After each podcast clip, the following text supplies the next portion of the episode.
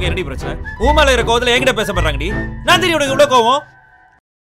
Raja Rani season ஒன்ல செம்பாவா அறிமுகமாகி இப்போ சீசன் டூல சந்தியாவா கலக்கிக்கிட்டு இருக்க. ஆலியா மானசா பாத்தீங்கன்னா செகண்ட் டைம் பிரெக்னெண்டா இருக்காங்க. அண்ட் இவங்க வந்து எப்பவுமே சோஷியல் மீடியால ரொம்பவே ஆக்டிவா இருப்பாங்க. சமீபத்துல கூட பாத்தீங்கன்னா ஒரு லைவ் வந்திருந்தாங்க. அண்ட் லைவ்ல நிறைய பேர் நிறைய விதமான கேள்வியை கேட்டிருந்தாங்க. சில பேர் கூட பாத்தீங்கன்னா நீங்க பிரெக்னெண்டா இருக்கீங்களே கண்டிப்பா சீரியல் விட்டு விலகிடுவீங்களா? அப்படின்னு கேட்டதுக்கு ஒரே ஒரு சூரியன் தான் அது நான் தான் அப்படிங்கிற மாதிரிலாம் பதில் சொல்லியிருந்தாங்க. இவங்க பாத்தீங்கன்னா இன்னொரு கேள்விக்கும் பதில் அளிச்சிருந்தாங்க. அது என்ன கேள்வி அப்படின்னு கேக்குறீங்களா? உங்க குழந்தைக்கு என்ன பேர் வைக்க போறீங்க அப்படின்னு ஒரு ரசிகர் கேட்டிருக்காரு. அநேகமா இதுக்கு இவங்க என்ன சொல்லியிருக்கணும் அப்படின்னு பாத்தீங்கன்னா பேர் யோசிச்சுட்டு இருக்கேன் இல்ல டைம் ஆகும். என்ன முடிவு பண்ணல அப்படி சொல்லுவாங்கன்னு பார்த்தா இவங்க வந்து ரெண்டு பேரும் பட்டு பட்டுன்னு சொல்லிட்டாங்க. அதாவது பையனா இருந்தா ஹர்ஷ் அப்படின்னு பேர் வைக்க போறாங்களாம். பொண்ணா இருந்தா லைலான்னு பேர் வைக்க போறாங்களாம். இது என்னங்க ஹர்ஷு உர்ஷுன்னு ஏற்கனவே மொத பிள்ளைக்கு பாத்தீங்கன்னா ஐலா அப்படின்னு பேர் வச்சிருந்தாங்க. இப்போ ரெண்டாவது புள்ள பிறந்துச்சு அப்படின்னா லைலான்னு வைக்க போறாங்களாம். ஐலா லைலா மைலான்னு இப்படியே போயிட்டே இருப்பாங்க போல ஆலியா மானசா அவர்களே தயவு செஞ்சு ஏதாவது தமிழ் பேர் இந்த தேன்மொழி கனிமொழி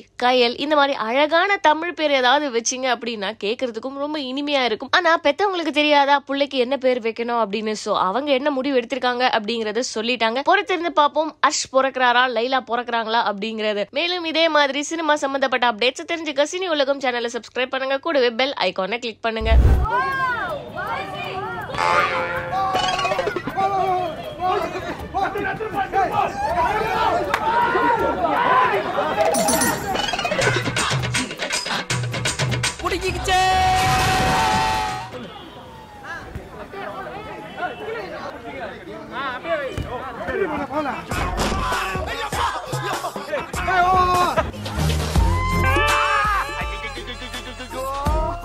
வானந்தொட்டு போன மானமுள்ள சாமி கலங்காதே ராசா காலம் வரட்டும்.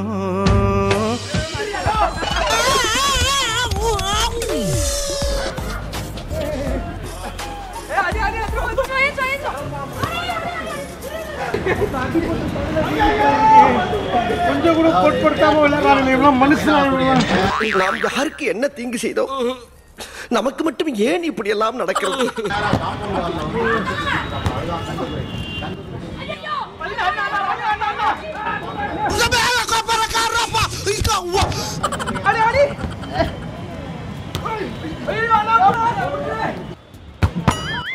என்ன அடி?